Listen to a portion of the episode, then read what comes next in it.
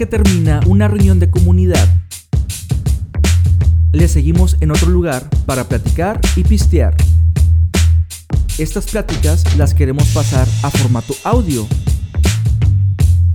Estás en el after de Codecrafters, el podcast de la comunidad.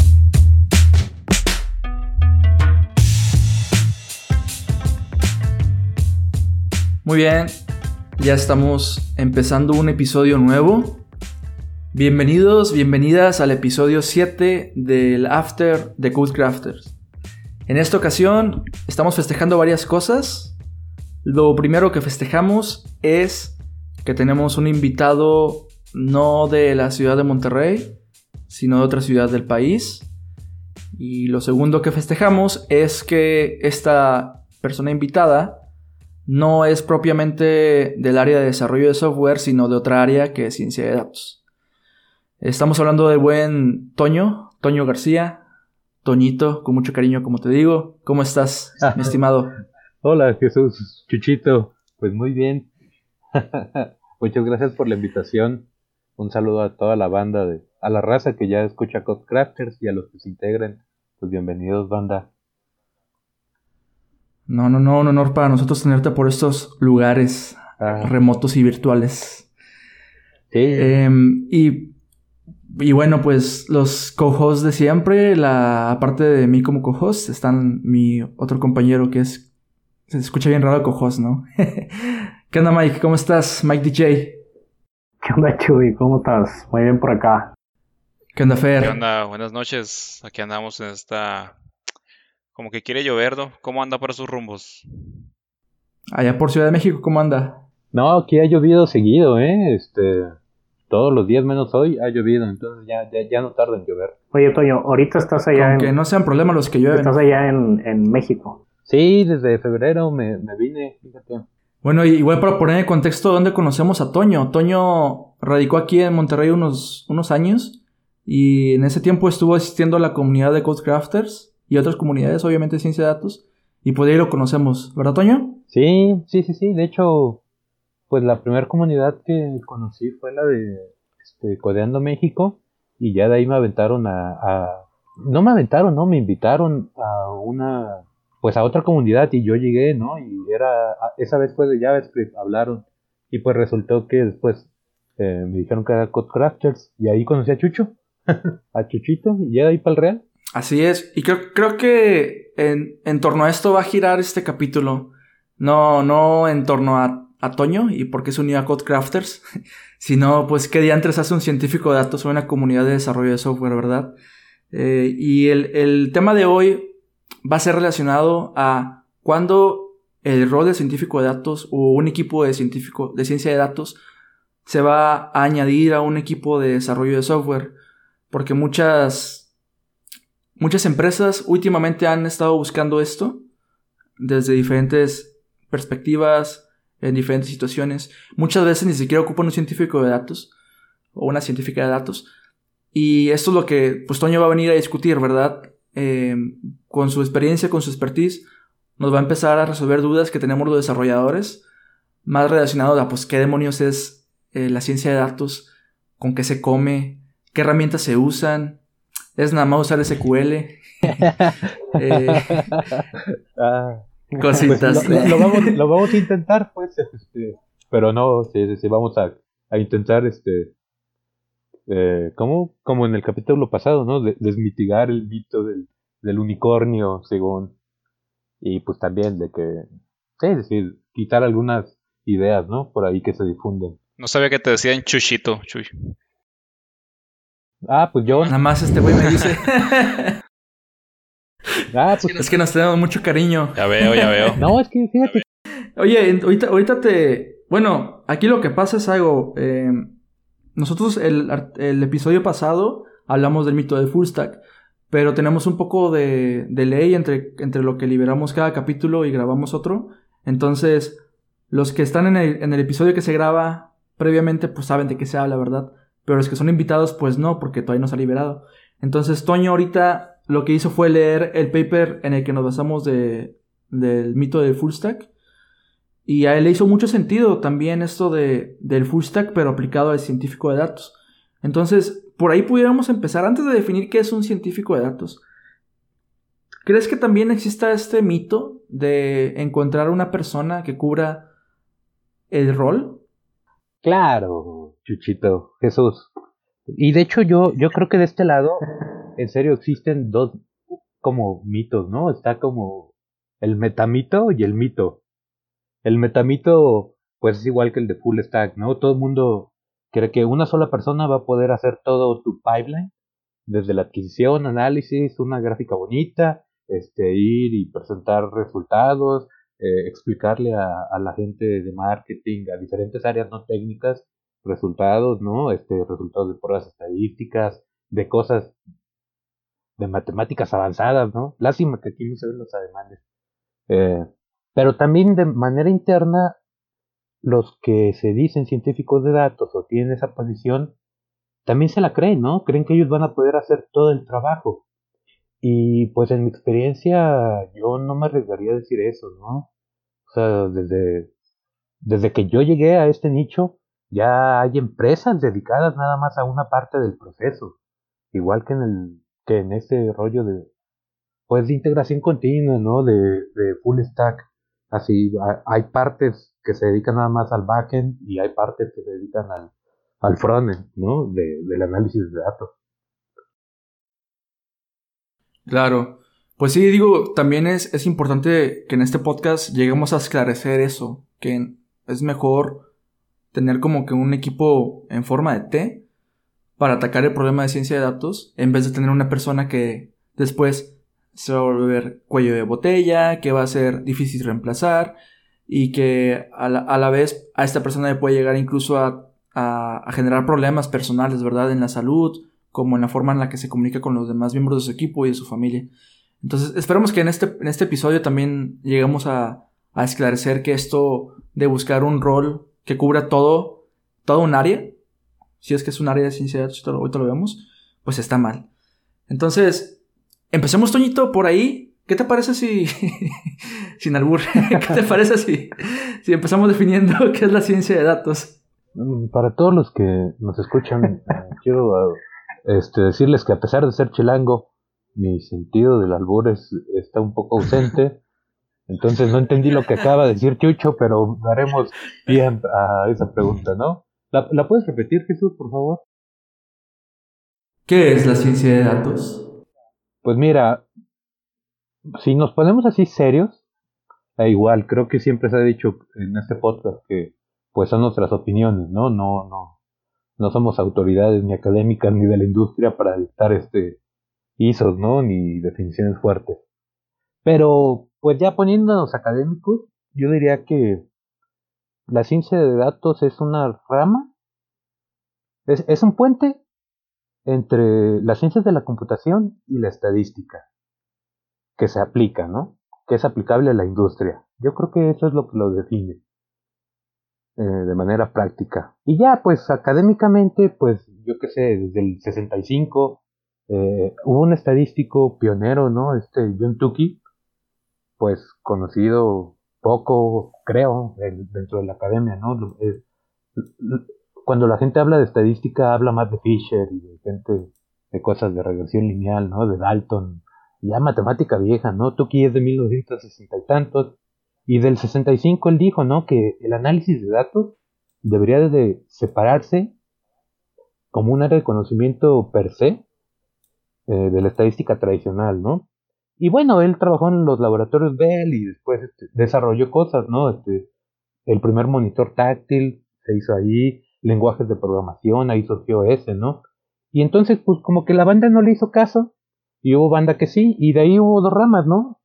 Eh, John eh, Chambers, el, diseñador del lenguaje S y ahora el lenguaje R, se fue más a, la preparación de los datos, la limpieza y la presentación de los mismos. Y hubo banda que se fue más a la predicción a partir de datos, ¿no? Eso es más e, ese es el más, eso es más lo, la idea que se vende de, de ciencia de datos, ¿no? Predecir a partir de los datos, ¿no? Y pues yo digo que es una definición práctica, porque pues eso es lo que busca la industria, ¿no? O sea, pues, no te sirve de nada tener un puente que no te genere ingresos, ¿no? O que sea más atractivo tu, tu producto. Entonces, pues estas dos áreas siempre habían estado peleadas y la ciencia de datos los vino a unir, ¿no? Para, pues, para crear algo, algo nuevo y que es aplicable como producto. No, pues sí, básicamente, si quieres una definición, yo diría eso, ¿no? Es, es el puente entre las ciencias de la computación y la estadística, que son aplicables a la industria. sí, bueno, si, si de repente detectan que la voz de, de uno de nosotros suena como que estamos borrachos, es la edición. Pero bueno, regresando al tema de la ciencia de datos y dejando un poco de lado el, tema de la chela, porque luego me va a dar sed de la mala. Este. Ya, ya definiendo un poco el concepto que me, me, queda muy claro y me hace mucho sentido. Y creo que todo, cada vez que uno se pregunta, oye, ¿esto aplica o no a la ciencia de datos? Pues tienes que regresar al concepto original, ¿no? Si esto está entre las estadísticas y la computación y sirve como puente para unir ambas, pues lo puede entrar dentro de la ciencia de datos. Y aquí, y aquí lo que pasa es como lo, todo lo que entra en ese, en ese concepto es muy amplio, pues se empieza, se empieza uno a preguntar, bueno, el, eh, ¿para qué sirve la ciencia de datos? O sea, este, es el concepto, esta es la definición, pero ¿para qué sirve? Y yo creo que pues para qué sirve, pues va a depender tanto de, de, de qué herramienta de ciencia de datos estás hablando? Bueno, aquí yo estoy usando el término herramienta para referirme a cualquier cosa que embone en el concepto. O sea, por ejemplo, ahorita, ahorita Fer decía Machine Learning. Bueno, Machine Learning le estamos, estamos diciendo aquí que es una herramienta, ¿no? De la, de la ciencia de datos. Que, aunque a su vez esta herramienta pues resulta en, otro, en otra rama de conocimiento de las ciencias computacionales y también de la ciencia de datos. Pero a la vez es una herramienta que te va a servir para solucionar un problema, ¿verdad? Entonces, ¿Para qué es la ciencia de datos? O sea, yo creo que también tiene que ver, desde un punto de vista del programador, creo que la respuesta tendría que ver más como qué problema resuelve. Por ahí, ¿cómo, cómo definirías tú para qué es la ciencia de datos? O sea, ¿qué problemas te va a ayudar a resolver la ciencia de datos? Ah, bueno, mira, ya, ya me la jugaste al revés. la vi venir por otro lado, ¿no? Pues mira, ya, ya, ya, ya tenía la respuesta, ¿no? Entonces ahí va. Primero, pues ¿para qué te sirve, no? Igual como uniendo líneas con lo que leímos de del mito del full stack. Y, igual que el desarrollo de software, ¿no? O sea, ¿para, para qué todo el mundo quiere innovar y tener nuevos features en, en su app, ¿no? O en su servicio de, software, en su, sí, en su software, ¿no? Pues para crear nuevas oportunidades de negocio, ¿no? Para mantenerte competitivo, este, o crear nuevos servicios. Y creo que eso ya lo tienen bien planteado, pues, cuando menos las, las grandes, ¿no? Las grandes desarrolladoras y localmente en México, en Monterrey, Ciudad de México también ya varias empresas lo tienen bien claro, ¿no? Para mantenerse competitivos, porque ya todo el mundo lo está usando, ¿no?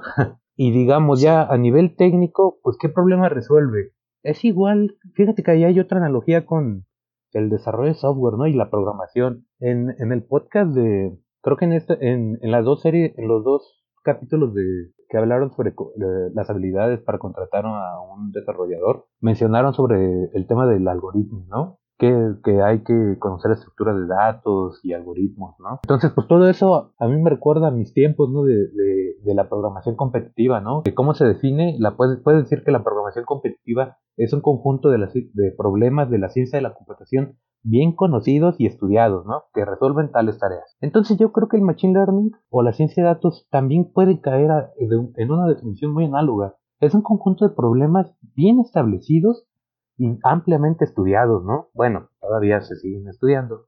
Y pues básicamente se, reducen pues a la clasificación y a la predicción, ¿no? De, de, la información de los datos. Sí, a observar valores futuros, o asociar valores semejantes y pues entre y ya como su producto también puedes tener visualizaciones de datos, ¿no? Y pues aquí el producto intangible o tangible, pues es la información que se brinda, ¿no? Sí, mira, yo, yo hace poco estaba leyendo un libro que es de arquitectura de sistemas intensivos de datos y ahí, y ahí habla un poco de, no, no, no de en sí de la ciencia de datos, sino de cómo puedes capitalizar los datos y cómo se está cambiando y ahí es donde tú dices que es novedad, pero se está cambiando la tendencia de tener software que sirva para operar a software que te sirva para generar datos que después puedes comercializar o sacar información de ahí. Entonces, aparte de, tener todas estas eh, herramientas que la ciencia de datos te da, necesitas tener todas las herramientas que van a ser pertinentes para que tu cúmulo de, de información se, se almacene, se procese, se visualice y se, se consulte, se haga queries hacia ella. Porque no es sencillo. O sea, imagínate que tú quieres guardar todo lo que pasa en tu, en tu empresa, en tu operación, en tu producto digital.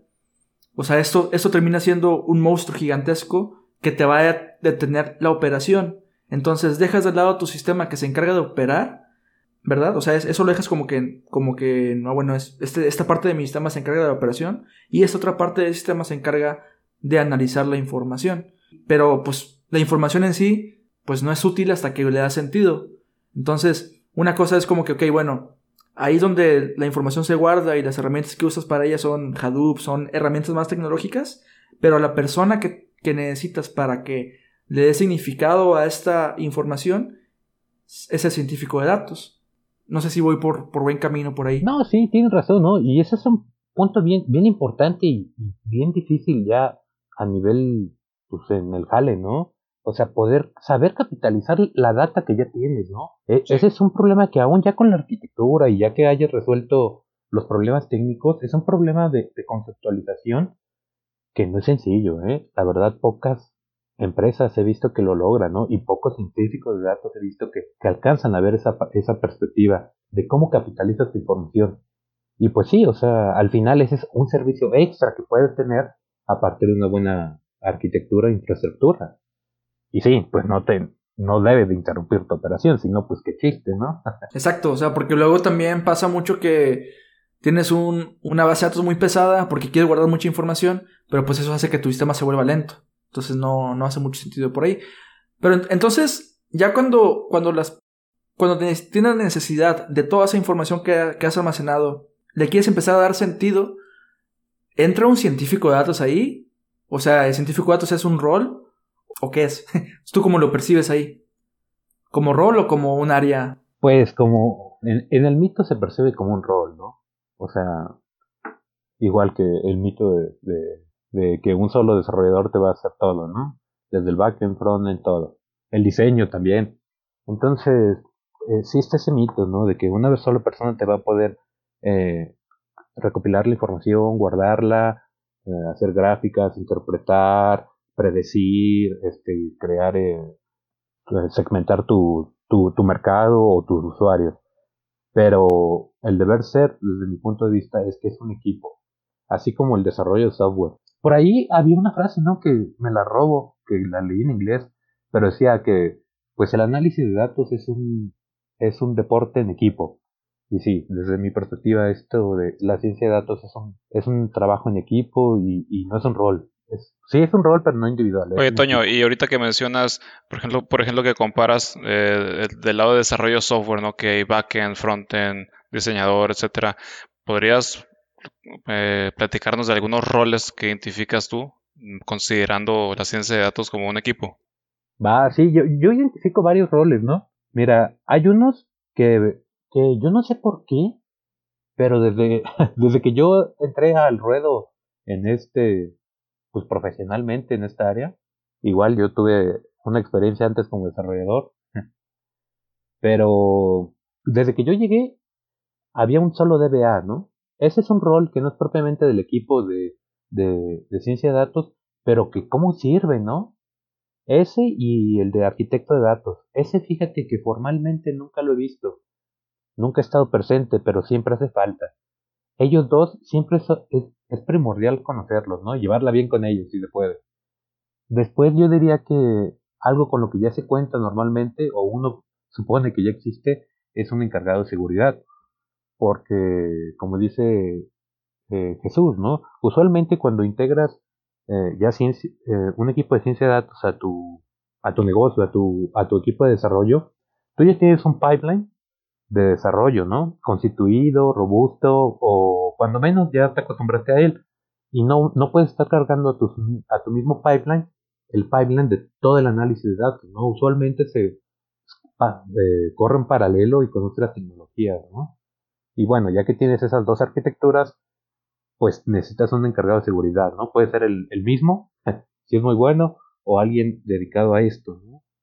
Pero fíjate que eso sí es como la carta a los Reyes Magos, ya escasean y yo casi no los he visto.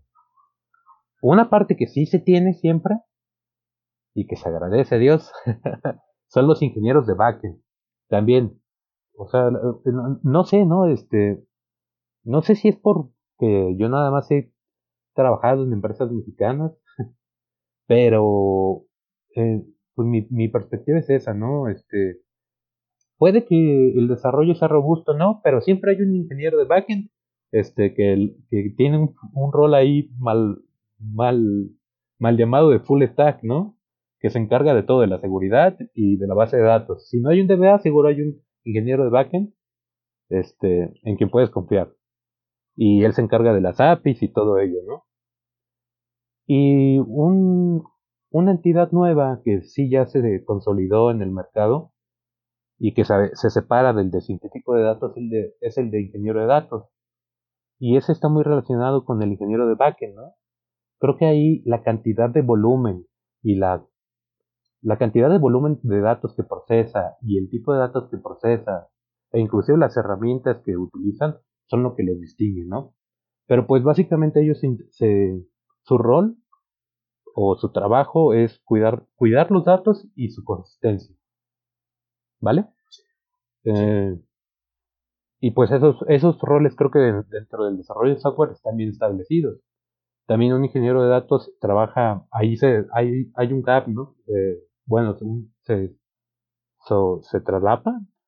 Su rol es con el de ingeniero de Machine Learning. Ese rol, fíjate que sí es más nuevecito que el de científico de datos. Y, y, y yo lo he visto más recientemente con el desarrollo de la nube, ¿no? Pues ya que el ingeniero, el, como el desarrollo en, utilizando la nube es un poquito más ágil, desde mi perspectiva, no sé la de un desarrollador en forma, este, pues ya, ya, da más flexibilidad, ¿no? Entonces un ingeniero de Machine Learning también se puede encargar de la recolección de datos y de aplicar algoritmos, este, pues para predecir, ¿no? Para predecir este, el precio de compra o para segmentar otra vez a tus clientes, ¿no? O para dar un, un, una recomendación de qué vas a comprar, ¿no? ¿Qué libro vas a comprar hoy? ¿Qué chanclas vas a comprar hoy? ¿Qué cherry vas a comprar en vista de que ya no hay Tecate Light? Y pues ya lo puede, él se puede encargar de, de, ponerlo en producción, ¿no? De desarrollarlo y ponerlo en producción. También acá de este lado, en, en el área de ciencia de datos, pasar del desarrollo a producción también es, es un paso fuerte, ¿no? Y algo de lo que nos cuidamos en el día a día. Y bueno, él se encarga hasta ahí de, él, él es capaz de, de llevar el desarrollo a producción. Y el rol ahí de, de científico de datos, pues dentro del mito es capaz de hacer todo, ¿no? Pero creo que de lo, de las, de, de lo indispensable de, de las actividades que, que debe poder desarrollar un científico de datos es verificar la, la, integridad de su información y la calidad de su información, desarrollar los modelos de, Machine Learning o de, para predecir los modelos que hagan falta para, para resolver el requerimiento que él mismo aterrizó. ¿Vale? Y explicar los resultados. Puede que, puede, puede que sí y puede que no lo pueda llevar a producción. Puede que lo deje en desarrollo o que sea capaz de llevarlo a producción, ¿no? Ahí es donde entra el mito de que pues él puede hacerlo todo. Entonces puede que no. El, el rol de, Data Analyst, fíjate que ese rol sí existe ya más este, arraigado en la industria. Y a diferencia del científico de datos, pues a él no le pides este, un conocimiento tan profundo de técnicas de, Machine Learning, ¿no? De inteligencia artificial. Pero pues a él sí le pides que, que conozca a profundidad de su manejador de base de datos, SQL, que no esté casado, ¿no? Con un con una sintaxis de SQL, sino pues con un ANSI de SQL. Eh, también le pides que sepa estadística para que se pueda comunicar bien con el científico de datos y con el ingeniero. Pero digamos que él, él, él no ve tanto la parte de negocio, a diferencia del científico de datos. Y también otros roles que están más, también ya más consolidados en la industria, es este, eh, tu persona encargada de tu, visual, de tu herramienta de visualización de, Business Intelligence. Esa persona también trabaja muy de la mano con un ingeniero de Machine Learning o con tu ingeniero de datos para validar la, la calidad de la información y él despliega los dashboards, ¿no? Y los construye. Eh, suenan por ahí, ¿no? Conceptos como un data artist, de que pues haga gráficas bien bonitas, pero pues eso implica, esa es como la diferencia entre el, entre el UI y el UX, ¿no? Y por último, fíjate que recientemente ha habido, se, se está consolidando y se está reconociendo algo que es bien importante, un, un rol eh, en, en, la empresa pasada en donde estuve le, llamaron eh, Data Analytics Manager. Eh, en otros lugares he escuchado que le llaman manager o gerente o, o, data translator. Y también tiene su contraparte en el desarrollo de software, ¿no? Es la persona que sabe del negocio y que aterriza el requerimiento y que le sabe resolverlo teóricamente este, con ciencia de datos y que le transmite cómo, eh, la necesidad y el requerimiento al equipo y a partir de ahí surge el desarrollo. Y también es el encargado de, de, de, pues, guiar el proceso, de seguir una metodología. También dentro de la ciencia de datos hay, hay metodologías. Entonces, e, e, ese, ese, rol también ya, ya está tomando mucha importancia. Y, y, y, para conocerte un poquito más, Toño, de estos roles que mencionas, ¿cuál es el que desempeñas tú o el que más te gusta? ah, pues, este, pues ha, pasado por etapas de Eres el full stack de ciencia de datos entonces, ¿verdad? No, de hecho, de hecho eh, tengo por ahí un buen amigo también de, que era que es parte de la comunidad de Codecrafters, nomás que vive vive hasta la orilla de San Nicolás llegando a Podaca y casi no jala. El buen Adrián, saludos por ahí. Y que teníamos esa broma él y yo en la maestría y, y trabajamos después juntos, ¿no? En oficinas pegadas de que decíamos, no, pues yo voy a hacer un full stack, ¿no? Este, data scientist. Porque, pues, sí, ¿no? somos un equipo de tres personas y pues tienes que hacer todo el desarrollo, ¿no? Y dices, güey, pues sí, este, pues, ¿qué se espera, no? Pues sí, de, de, backend son cuatro y de frontend son diez. ¿Qué, qué esperan que hagamos? Tres personas, ¿no? Cuando no hay nada hecho. Oye, Toño. Ajá. Este, oye, entonces resumiendo como que estos roles que, que, mencionas, pues se parece mucho al, al, al, stack de desarrollo de software, ¿no? O sea, tienes eh, por un lado la parte de los datos en, crudo, que eso ahí debe de alguien estar eh, cuidando la arquitectura y a la vez generando pues queries, ¿no? Puede ser la misma persona o pueden ser personas diferentes, ya dependerá como que del tamaño del equipo, ¿no? Pero finalmente alguien gobierna los datos, los cuida y, lleva como que la, la, el estándar de la estructura, ¿no?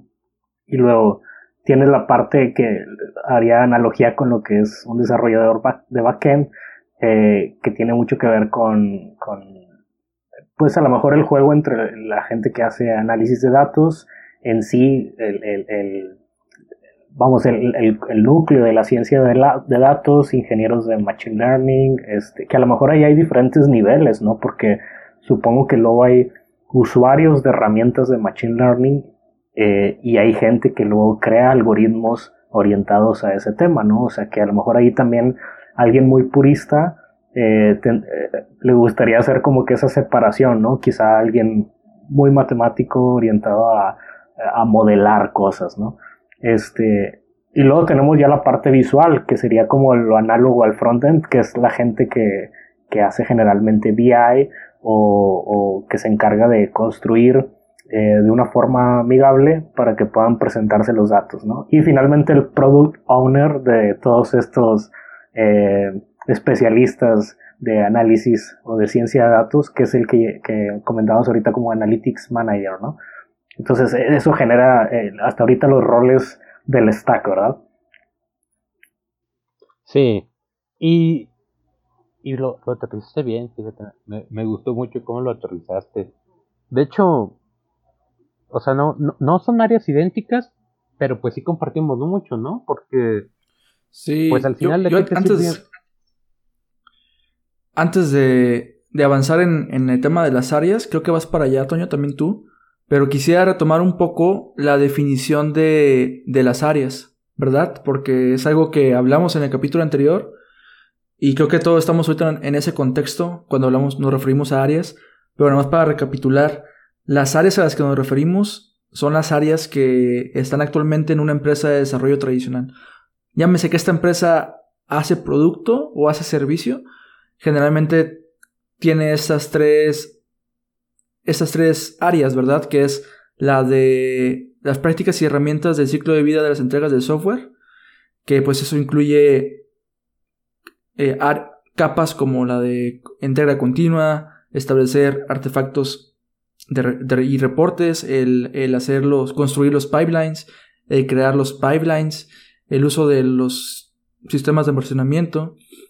la segunda área es la de herramientas de arquitectura y la tercera área es la parte de operaciones. Regresamos a la parte 2 de, herramientas de arquitectura, donde está lo que más se conoce y de lo que más hemos hablado, que es la entrada de, de las peticiones a tu sitio web, por así decirlo, que esa la recibe pues middlewares como Nginx, Itch.io, HAProxy, etc. La parte de frontend, que esto engloba más a la parte de UA, UX, UX, HTML, CSS. La parte de la lógica de frontend, que va más de la mano con JavaScript y con sus librerías o frameworks. La parte de backend, que es cómo tú construyes tus APIs eh, RESTful, GraphQL o RPC usando lenguajes backend. Eh, la parte de mensajería con RabbitMQ, con herramientas como Kafka, que a lo mejor es un poco más del lado del, de lo que menciona Toño, que es más pegado a ciencia de datos. La parte de la base de datos, o sea, la, base de datos hablamos del manejador o la herramienta que usas para almacenar tu información. La parte de cómputo, eh, esto, almacenamiento y red. Y luego está la, la, tercera área, que es la que es de operaciones, ¿verdad? Que la mayoría de los roles de sysadmin cubren esas actividades, que son la parte de la seguridad de las operaciones y de la red, la parte de las operaciones de la aplicación, o sea, asegurarse de que tu aplicación esté corriendo bien, al estarla monitoreando, al, procurar que no se te vaya a caer. Eh, y, igual tu middleware, que tu middleware es, generalmente separado de tu aplicación y la parte de la operación de la infraestructura. Entonces, ya teniendo como que estas tres, tres áreas y cada área, pues sus N capas que mencionamos, ahora sí es donde embonan las capas que mencionaba Toño ahorita, ¿verdad? Las capas de la arquitectura, arquitecto de datos o DBAs, pues hace mucho sentido. O sea, ya tenemos un DBA tradicionalmente en nuestra, en nuestra empresa, en teoría. la parte de seguridad, bueno, pues ya tenemos a alguien que se encarga de seguridad de, de, la red y de las operaciones. La parte de, aunque a lo mejor aquí, de seguridad a lo mejor también se refiere a la seguridad de la información, ¿verdad? Por ahí, por ahí creo que Fernando podía tener un comentario al respecto de un libro que leyó. Eh, la parte de ingenieros backend, pues ya se, ya se cuenta con ellos. La parte de ingenieros de datos, ahí donde, donde entraría. O sea, sería como que lo metemos a la parte de la arquitectura, ¿verdad?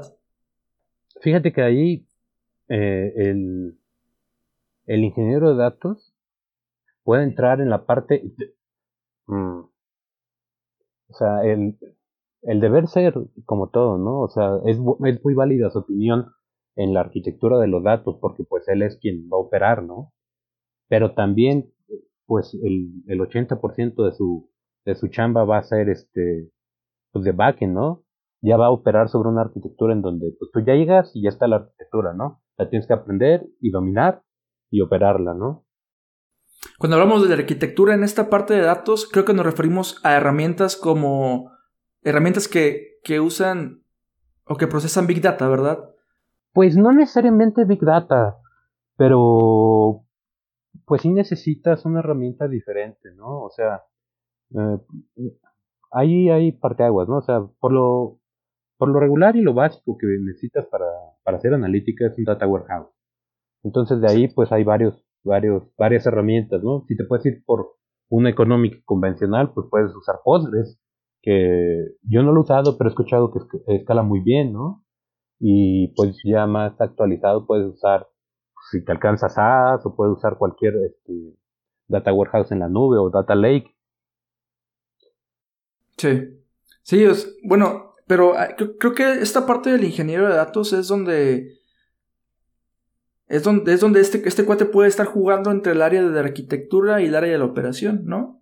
O sea, el área de la arquitectura en el sentido de, bueno, pues él tiene que opinar, al final de cuentas, si se va a usar Postgres, si se va a usar una, una base de datos específica para procesar time series, si se va a usar una, una base de datos más distribuida como Cassandra, etcétera. O sea, esta persona que tiene conocimiento, que un desarrollador tradicional pues no la tiene, porque a lo mejor un desarrollador tradicional no juega tanto con tantas cantidades de datos. Entonces creo que ahí es donde entra el ingeniero de datos a mí, a mí, a como yo lo entiendo. Sí, es correcto. A definirlo y pues también a, a rellenarla, ¿no? Ya que definió cuál va a utilizar y por qué, pues él también lo implementa. Bueno, entonces creo, creo que la parte, o sea, si lo tratamos de embonar, porque acuérdense que la, el podcast va más de la mano con, con esta onda de, de embonar eh, la ciencia de datos en un equipo actual de desarrollo. O sea, creo que entraría bien en la parte de arquitectura, ¿verdad? O sea que quiero decir con esto que los roles van a entrar en la capa de, perdón, en el área de arquitectura y, y a lo mejor un poco de operaciones. O sea, no, no se recomienda como que hacer una, una área nueva, una parte nueva, que pues a lo mejor sea de pura ciencia de datos, porque pues al final de cuentas, la ciencia de datos tiene que estar muy relacionada con tus arquitectos, con el resto del equipo de desarrollo, ¿no? Bueno, si, si lo tuviéramos que encasillar en una, pues sí, es en arquitectura. Fíjate que hay una parte donde yo sí considero, no sé, ustedes qué opinen, que, no propiamente como un área separada, pero no lo encajo como dentro de, de un equipo de desarrollo de software.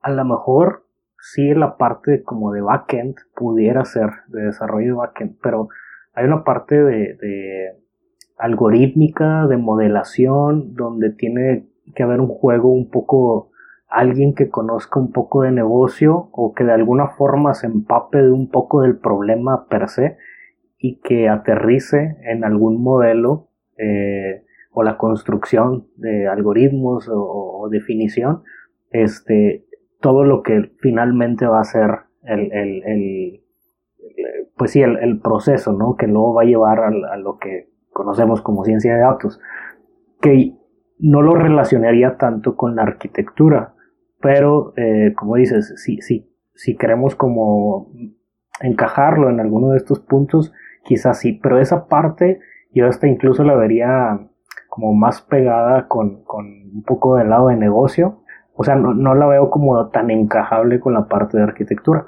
Este, no sé qué piensas tú, Toño, sobre esto. O sea, alguien, un modelador, por ejemplo, alguien que sea muy, muy matemático, obviamente que sepa programar y demás, pero eso lo, se encajaría bien con, como con arquitectura.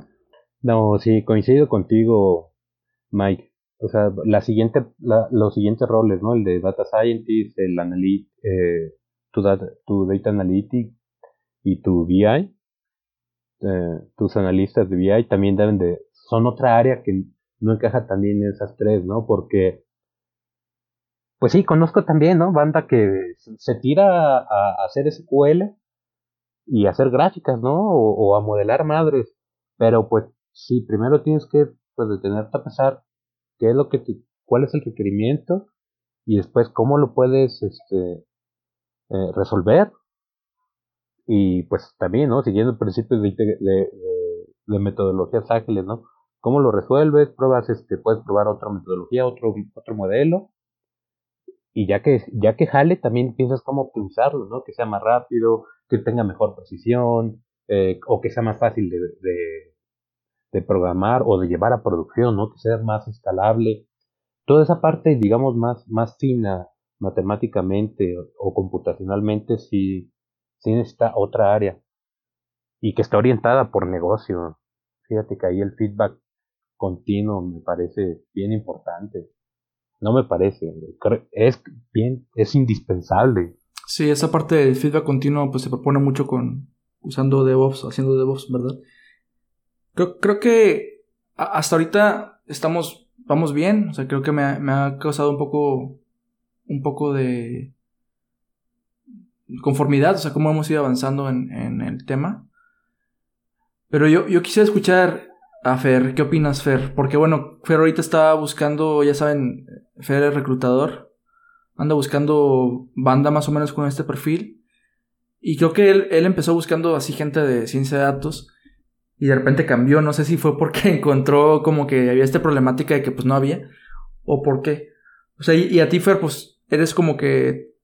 ¿Cómo estás, estás como que sería la audiencia indicada para este podcast? ¿Cómo has sentido? O sea, ¿te, te hace más sentido ahí ahorita qué es, qué es este rol? ¿Cómo lo puedes integrar en tu empresa? Etcétera. Ya no quiero hablar del glutamiento, güey, por favor, güey. ya es de mi día a día y aparte ya llevamos dos podcasts, pero bueno, un, poquito más. sí, mira, eh, tengo, sí tengo noción de, muchos temas.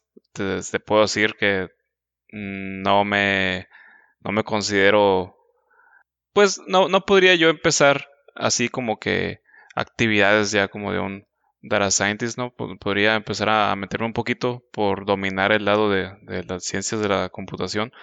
Y, y, tengo el gusto por la información. Me gustan mucho las bases de datos, me gusta mucho diseñar arquitecturas con diferentes esquemas, ¿no? Cuando se necesita, cuando te puede ayudar un esquema relacional, un no relacional, algo en memoria, etcétera, ¿no?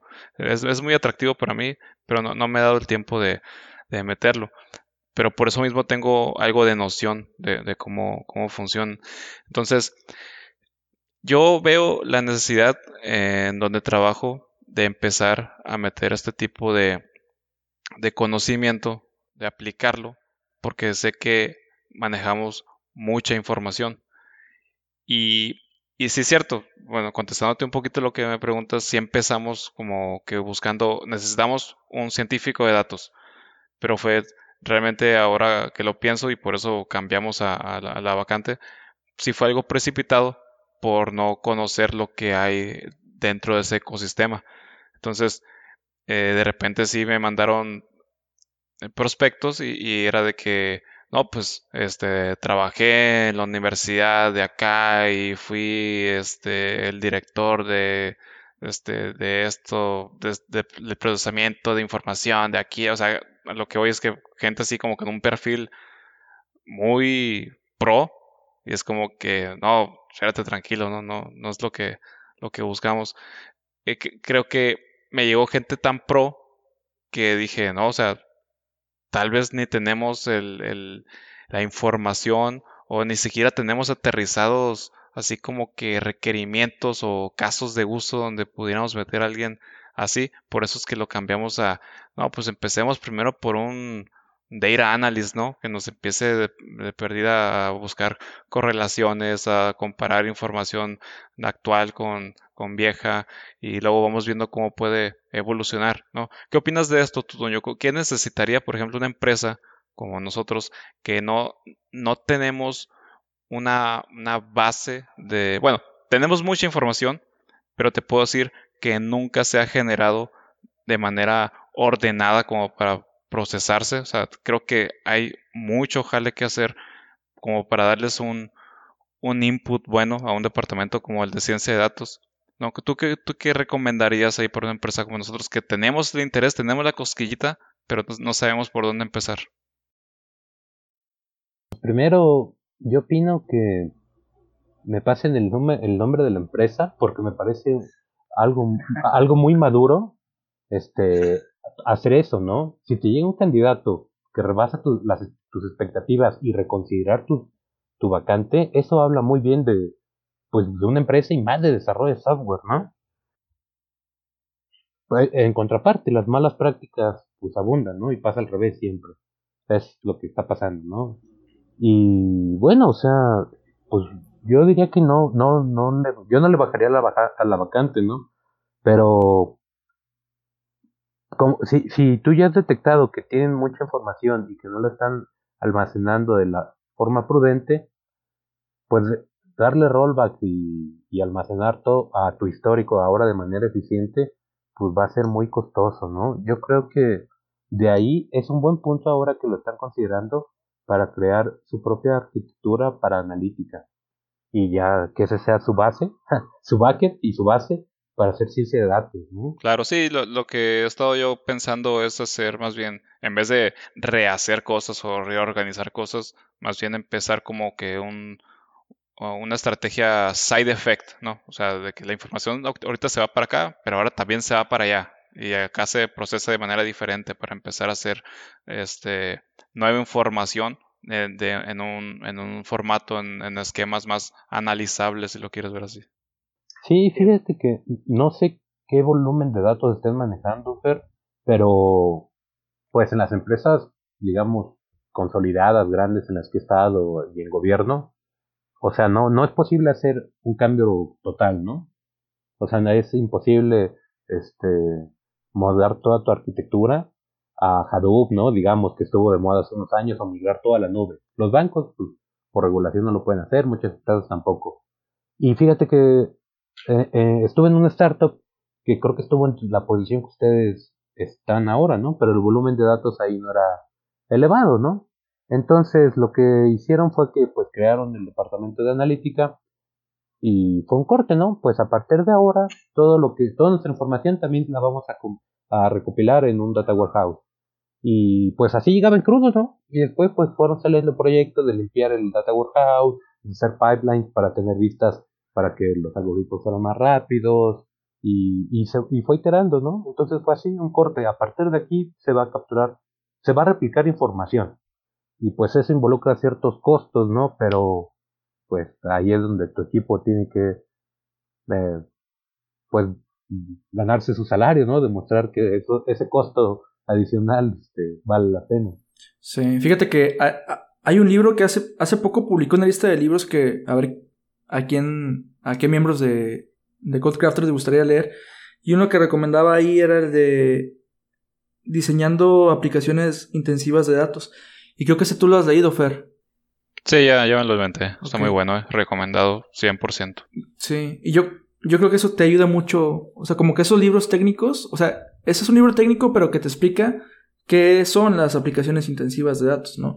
Entonces, eso te ayuda como que a entender por dónde puedes este, empujar. Y creo que es lo que estás siguiendo tú, Fer. O sea, eh, en, el, sentido de que, bueno, yo creo, yo creo que una persona que hiciera o que diseñara aplicaciones de ese tipo sería más enfocado a ingenieros de datos. Entonces, como muchas de las cosas que este ingeniero de datos pudiera hacer, hasta cierto punto, pues ya lo tienes con tus backends y con tus. Tengo entendido que en tu equipo hay muchos, muchas personas muy buenas en, en SQL que procesan informaciones grandes de información. Grandes, grandes cantidades de información, perdón.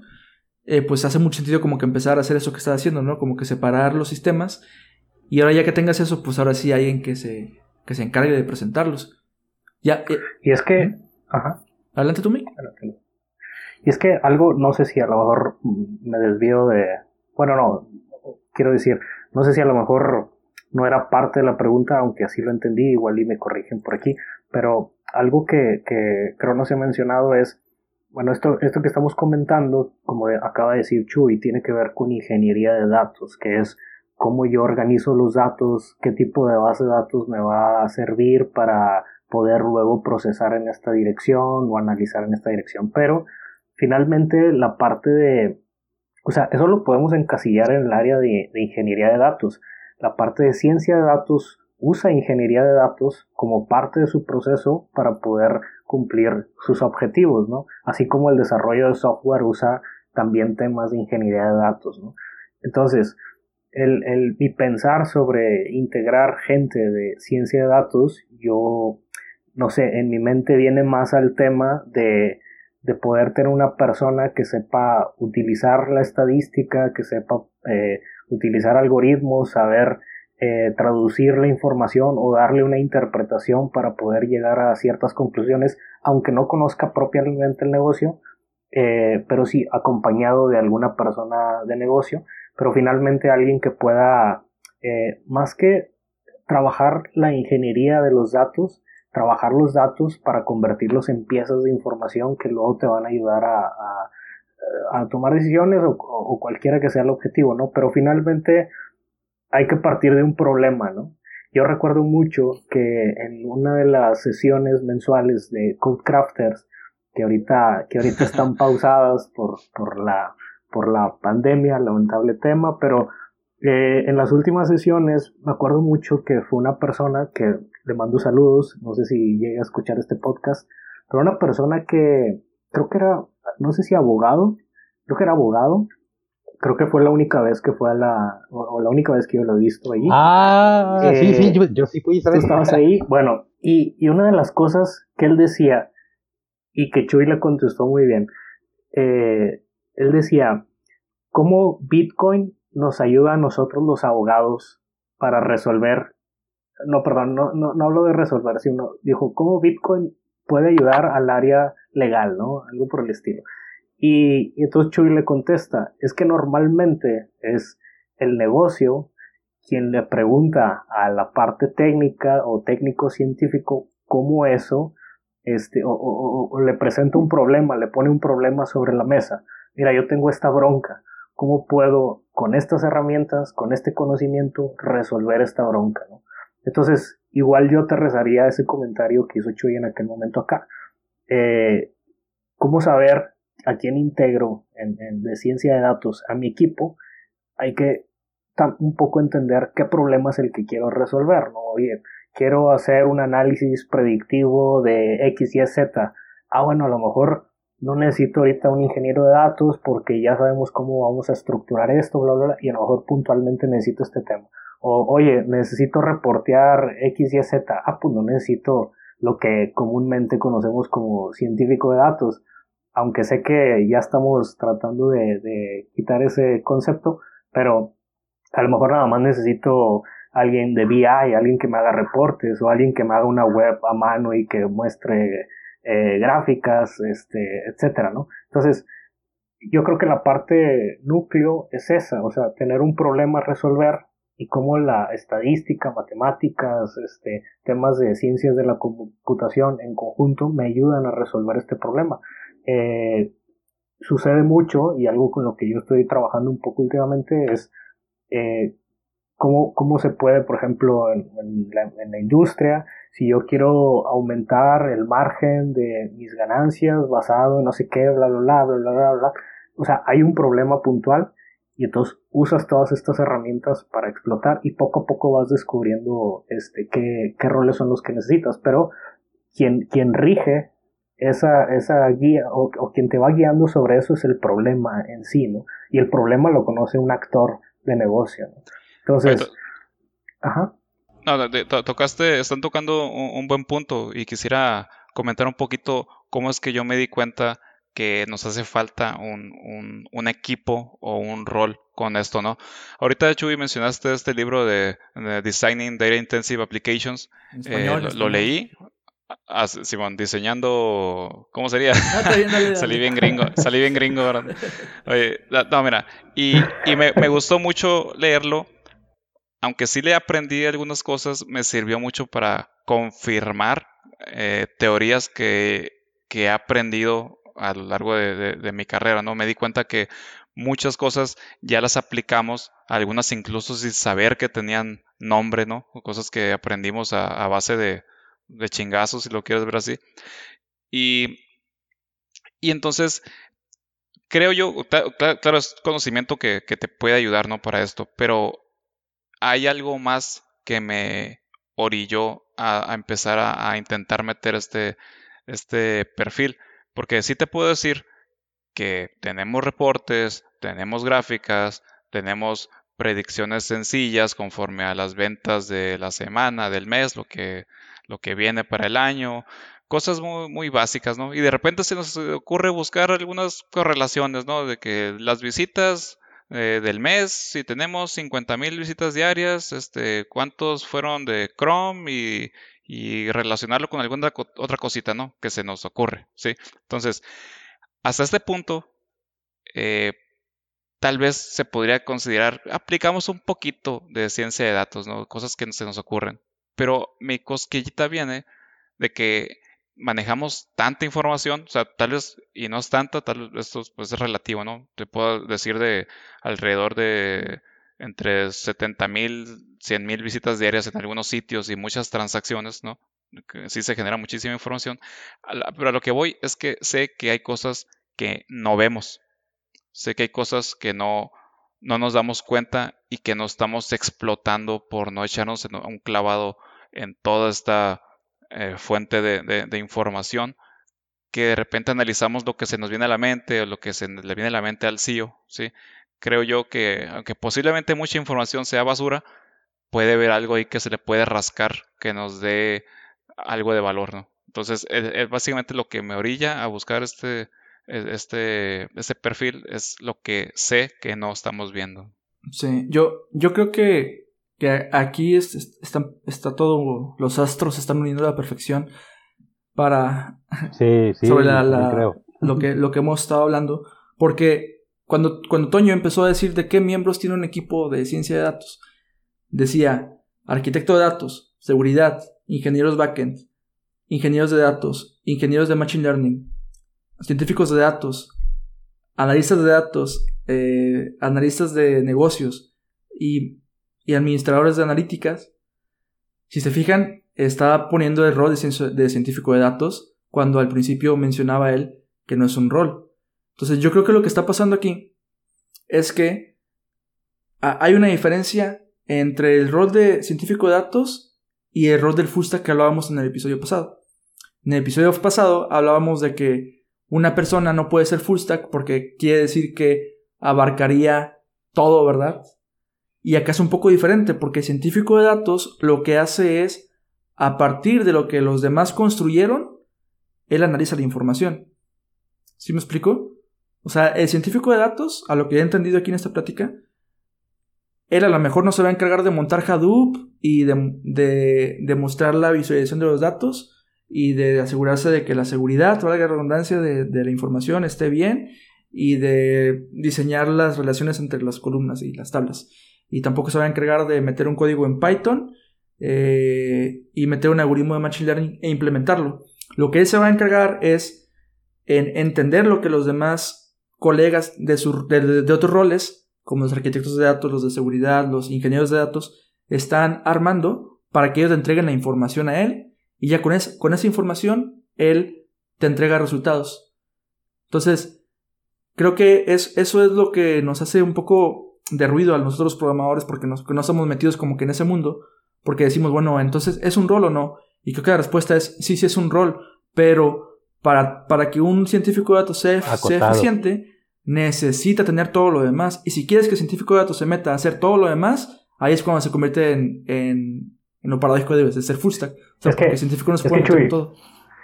Yo, yo voy a, ahí a refutar un poquito o, o, tratar de entrar aquí, a ver si no nos lleva tanto tiempo, pero yo, o sea, yo pienso, veo como, como esto de científico de datos, o sea, sí creo que ahí yo regresaría como que a la parte inicial porque al hablar de ciencia de datos hablamos de todo el proceso, prácticas, herramientas, este, conocimiento, etcétera, que envuelve el, el cómo yo uso datos para convertirlos en piezas de información y atacar un problema en específico, ¿no? Basado en eso, ¿no?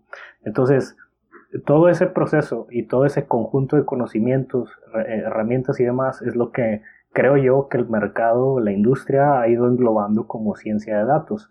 Pero hablar de un rol en específico de científico de datos es, eh, yo sí creo que va relacionado con lo de full stack porque, por ejemplo, puedes tener alguien que sea matemático y su fuerte sea la estadística y se dedica exclusivamente a hacer estadística o puedes tener y esa persona generalmente sí debe tener un poquito, eh, o yo digo que sí estrictamente debe saber eh, programar para poder traducir, eh, o al menos, si no programar, al menos usar una herramienta con la que pueda él jugar y traducir esos datos a, otro contexto. O sea, así es a un, simple Excel, pero debe tener una herramienta con la que él pueda jugar. Entonces, en, el punto aquí es que no, no llegamos a hablar como decir, ah, bueno, entonces si programas eres desarrollador o, si usas Excel eres este constructor de Excel o, como queramos llamar un rol de, alguien que todos los días usa Excel. No, es como un contador usa Excel,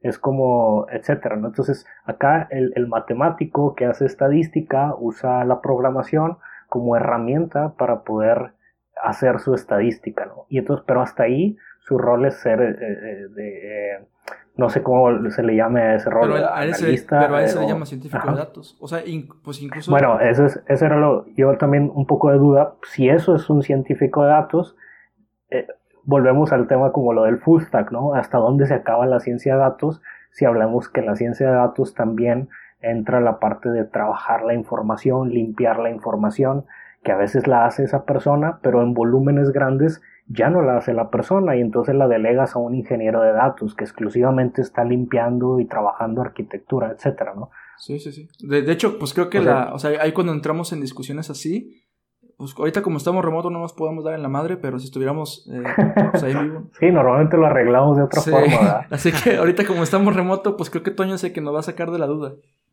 Y con seis cervezas es peor, ¿eh? ¿El Toño? Sí, tú no sacas de la duda, güey. No, pues. O sea, entonces, ¿qué onda? O sea, ¿sí va a ser el científico de datos un rol? Porque es, que, es, que es, un, es una ciencia, es lo, que, es lo que explicabas al principio tú, Toño. Pero pues también el... No, no, adelante, es, la duda. O sea, ¿sí es un rol o no es un rol? Ah, antes de contestar eso, este, quiero dar un comentario, ¿no? Sí. Primero, apoyaba yo a Mike que en lo que decía y que después con lo que dijo Fer está apoyado, ¿no? O sea, una cosa clave, o sea, clave en cualquier desarrollo, en cualquier desarrollo, ya sea de software o hasta científico, y pues también de ciencia de datos, es tu objetivo. O sea, si una empresa no tiene claro para qué quiere ciencia de datos, pues entonces igual y ni la necesita, ¿no? O sea, yo he visto, o también he ido, igual, ¿no? También he ido a muchas entrevistas en que no te saben aterrizar cuál es el objetivo, ¿no? Te dicen, no, pues sabes, sabes programar, sabes, eh, sabes programar y sabes SPSS y tú, pues no, pues porque sé programar, pues no ocupo lo otro, ¿no? Este, pues, entonces, o sea, si no está aterrizado, creo que desde ahí eh, eso, ah, eso motiva mucho al mito, ¿no? Es, es como un círculo, es un círculo vicioso. Como es un mito, todo el mundo quiere, y como todo el mundo quiere, entonces se hacen más caros y según ahora hay un montón, ¿no? Pero pues si no lo aterrizas, no, no, no hace falta. Sin embargo, desde un punto de vista, un buen punto de vista es cuando, cuando ya identificaste qué te hace falta y que ya has visto entonces que has recorrido un camino y que necesitas un plus, ahí me parece que sí, ya, ya necesitas el equipo de ciencia de datos, ¿no? Bueno, ahorita, ahorita estás comentando que podría darse como que natural, ¿no? Que una empresa se dé cuenta, así como tal vez yo lo hice. Pero quizás, ¿cómo podrías ayudarle a la gente a darse cuenta que lo necesita? ¿Hay algunos este, señales que, que pudieras comentar a la gente que pueda darse cuenta que necesita empezar a aplicar ciencia de datos? Creo que mi mejor respuesta es que yo, yo no lo he experimentado, ¿no? Yo, eh, en mi experiencia, he llegado a un área que ya era de riesgos o ya era de analítica y la gente ya sabía el valor de eso. Entonces tú llegabas y eras uno más. Y me fui y pues alguien se encargó de lo que yo hacía, ¿no? Y fíjate que en esta última empresa en donde estuve, pues yo llegué, yo hacía mi jale, me pedía pues resultados, hacía lo que tenía, explicaba y esa era una parte importante, ¿no? Ahí había mucha estadística, pruebas A-B, mejora continua. Y pues ya, ¿no? Yo dije, no, pues yo sigo haciendo mi jale. Pero el feedback que me daban era ese, ¿no? O sea, dice, es que nosotros nos hemos percatado de que, o sea, ahora la toma de decisiones sí es basada en evidencia. Decía, es que antes eh, era una app, ¿no? Y para sentar eso, ¿no? O sea, decía, es que hacíamos un A-B test. Dice, y no sabíamos eh, o no teníamos elementos para decir contundentemente que, qué versión había ganado, ¿no? Entonces, pues yo nunca lo dije abiertamente, ¿no? Pero dije, pero güey, o sea, ¿cómo es que esas, decisiones las tomas al feeling, ¿no? Y es lo que se hace muchas veces cuando no tienes una opinión respaldada, pues en datos, en evidencia, que es hasta donde puedes llegar, ¿no? O te vas por la evidencia de tus datos o en el feeling de la gente que ya tienes, o puedes combinar ambas.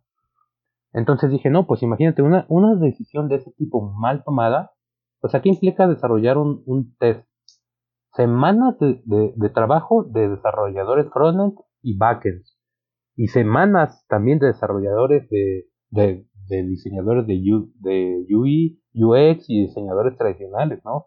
Todo el, todo el equipo de marketing también, ¿no? O sea, era, un, ya que lo ves en la realidad, esa decisión eran, era un mes de trabajo de 60 personas. Entonces, pues no sé, fíjate que esa, yo tampoco lo podría notar, ¿no? O sea, creo que cuando la gente hace bien su trabajo, me arriesgo a decir, la gente nota el antes y después de cuando está este equipo, ¿no? Las decisiones ya se toman pues, de manera concisa, son puntuales, son mucho, mucho más ágiles. Yo creo que en este... aportando un poquito ahí, este, o sea, si, si tú fuera, hablas como desde el punto de vista de, tengo un negocio, eh, ¿cómo sé que necesito esto, no? Generalmente, pues, el, la persona del negocio, quien quiere vender, se hace esa pregunta, dice, oye, yo tengo datos, por ejemplo, ya sé que se vende, que se está vendiendo mucho este producto, pero este se vende un poco menos, pero el otro día le metimos más acá y de repente nos salieron ventas por este el otro lado y entonces empieza a cuestionar qué le tengo que mover, qué tengo que hacer, cómo tengo que hacerle para poder vender de la forma, por ejemplo, más óptima o qué tengo que hacer para reducir por acá un gasto o qué tengo que hacer X y Z.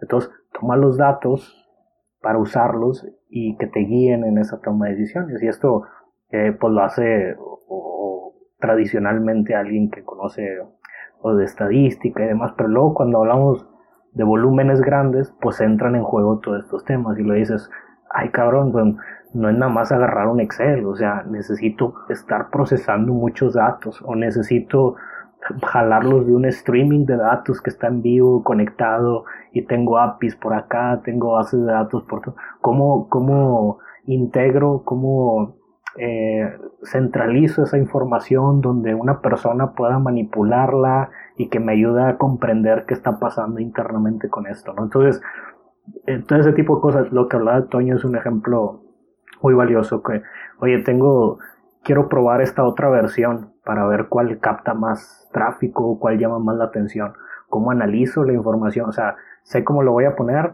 sé que me va a tirar datos a algún lugar, pero cómo entiendo, cómo interpreto esa información. Y ahí es donde sucede o surge esa necesidad. Y entonces, escenarios finalmente hay muchos, pero todo parte de decir, tengo datos, sé que los puedo aprovechar para X cosa. Y generalmente es algo que impacta el negocio de alguna forma, ¿no? Entonces, e, en esa parte de cómo trabajo los datos, creo que entra en juego todo este tema. Este, que luego ya nos desviamos de la discusión de full stack y yo creo que Chuy sí lo vamos a tener que arreglar de otra forma.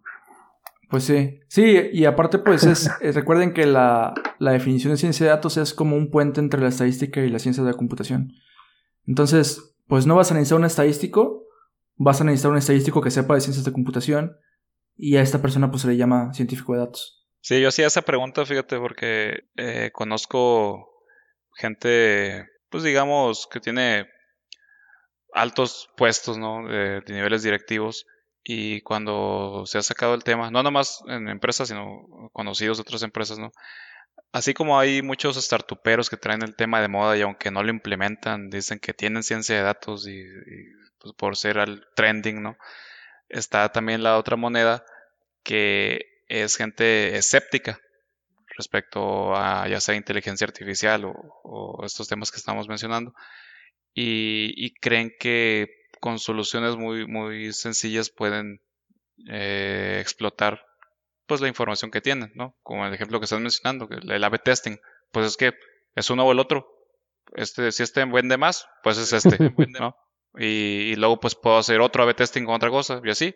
Me explico. O sea, buscan como que soluciones muy prácticas. Me ha tocado ver en varias personas este escepticismo. Por eso también era mi pregunta, como tratar de tener más argumentos con estas personas. Pues también, creo que, o sea, si lo pudiera yo abstraer un poco, ¿cómo te, cómo, cómo convences a los demás equipos de, que hace falta un, el equipo de ciencia de datos, ¿no? Pues cuando puedes plantear hipótesis que los demás equipos, eh, hipótesis en el sentido estadístico o común, ¿no? cuando puedes lanzar preguntas que los demás equipos no pueden resolver, ¿no? Ni negocio, ni de, ni tu equipo de desarrollo tradicional, ¿no? Sino que necesitas una, tal vez una interacción entre ambos y un poquito más, ¿no? Y ya depende de la complejidad de tu hipótesis, pues eh, la robustez de tu equipo, como, como estás diciendo ahorita, pero, o sea, es uno o el otro y pues eso lo puedes resolver igual sin un equipo, ¿no? Una sola persona lo puede hacer. Pero igual, ya que integras un equipo, pues a mí me pasó, ¿no? En, en esta startup, la, yo llegué igual, empecé, ¿no? ¿Es A o es B? Ahí dices, ¿no? pues ese uno es otro. Pero también los requerimientos se van con, te vas ganando la confianza de tus usuarios y los las hipótesis son más complejas, ¿no? Em, empezó a desarrollarse de, bueno, y ahora que ya es AOV, ¿cómo automatizamos ahora eh, los, el testeo? Ya para no estarte preguntando cada día, sino ya verlo en una interfaz. Ah, bueno, ahí ya entra el equipo ahora sí de desarrollo de software. Y, y hipótesis más complejas. Bueno, ahora, ¿cómo le hacemos para vender más? Y pues bueno, esa es una pregunta abierta, ¿no? Que todo el mundo sí quiere hacer. ¿Cómo le hacemos para reducir costos? Bueno, esa es una pregunta también más compleja, ¿no? Pero, bueno, muchachos, ya llegamos a la hora chaca chaca. Había un tema... Y bueno, pues creo que ya llegamos al final de este bonito episodio. Se tocaron todos los temas, se aclararon los puntos, todo fluyó perfectamente. En paz. Hubo de todo, hubo pleitos, hubo cervezas. Así que pues me, me, me agrada anunciar que pues fue un bonito episodio, ¿no? Muy bien, Chuy. Oye, recuérdanos este, dónde nos puede encontrar la gente. Yo a veces estoy muy preocupado porque, sobre todo ahora que estamos en cuarentena, pienso, ¿la gente nos podrá encontrar en algún lugar? Estamos aislados. Oye, sí. Oye, sí, Chuy, porque la otra vez este, los eh, hay dos hay dos perfiles de Codecrafters en Facebook, ¿no? Digo, yo digo los dos, no vaya a ser te digo, te digo, pero... que está medio confuso. ¿Por, qué hay dos? Sí, sí, sí, ya, este, pues ya. Chuchito, chuchito, chuchito. ¿Cuál sí, cuál no? ¿A cuál se le da seguimiento? a los dos, a los dos. Miren, exacto. Explícalo, explícalo, Sí, mira, lo que pasa es que está en el anchor.fm, anchor.fm, slash eh, Codecrafters Afters. Y ahí es el puro podcast. Si nos quieren seguir escuchando nuestras hermosas voces, nuestros pleitos aquí que tenemos, nuestros cariñitos que nos hacemos. este, y luego está la comunidad, que la comunidad típicamente es el grupo de Facebook, que pues lo encuentras en el grupo, buscando en el grupo como Codecrafters. Y luego está la página, que es la que cosa con función, porque se llama igual. Ah. Entonces, si buscas, nos puedes apoyar, ¿no? Eh, dándole like a la página si no quieres meterte en el grupo. Pero los likes sí, nos ayudan bastante como a sentirnos bien. si no nos aguitamos y ya no queremos hacer nada. no, no es cierto. En un libro le llamaban estadísticas vanidosas. Ándale, sí, exacto. Pero, pero bueno, entonces nos encuentran en Facebook y pues en Anchor. Y ya. En ambas, en, en Facebook como Codecrafters. Y vas a encontrar dos. En la página le vas a dar like. Y el grupo le vas a dar me quiero unir.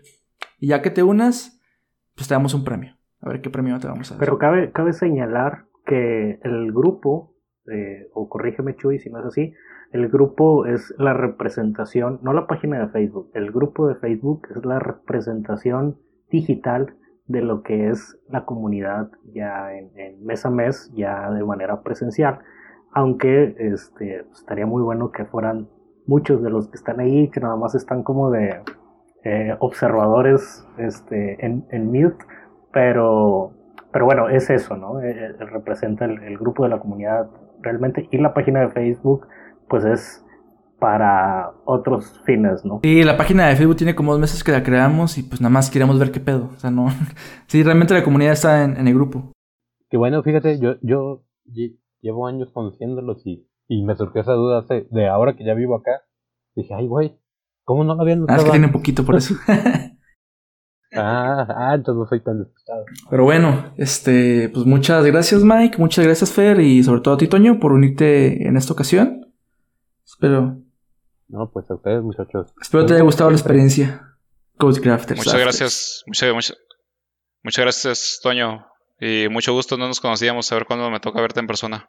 Espero que pronto, yo nomás espero la menor provocación para caer la Codecrafters. Bueno, nos vemos y y Toño, espero te haya gustado la experiencia Codecrafters Afters, el podcast de la comunidad. me gustó, igual, aunque ya me gustaba desde antes de que fueran podcast,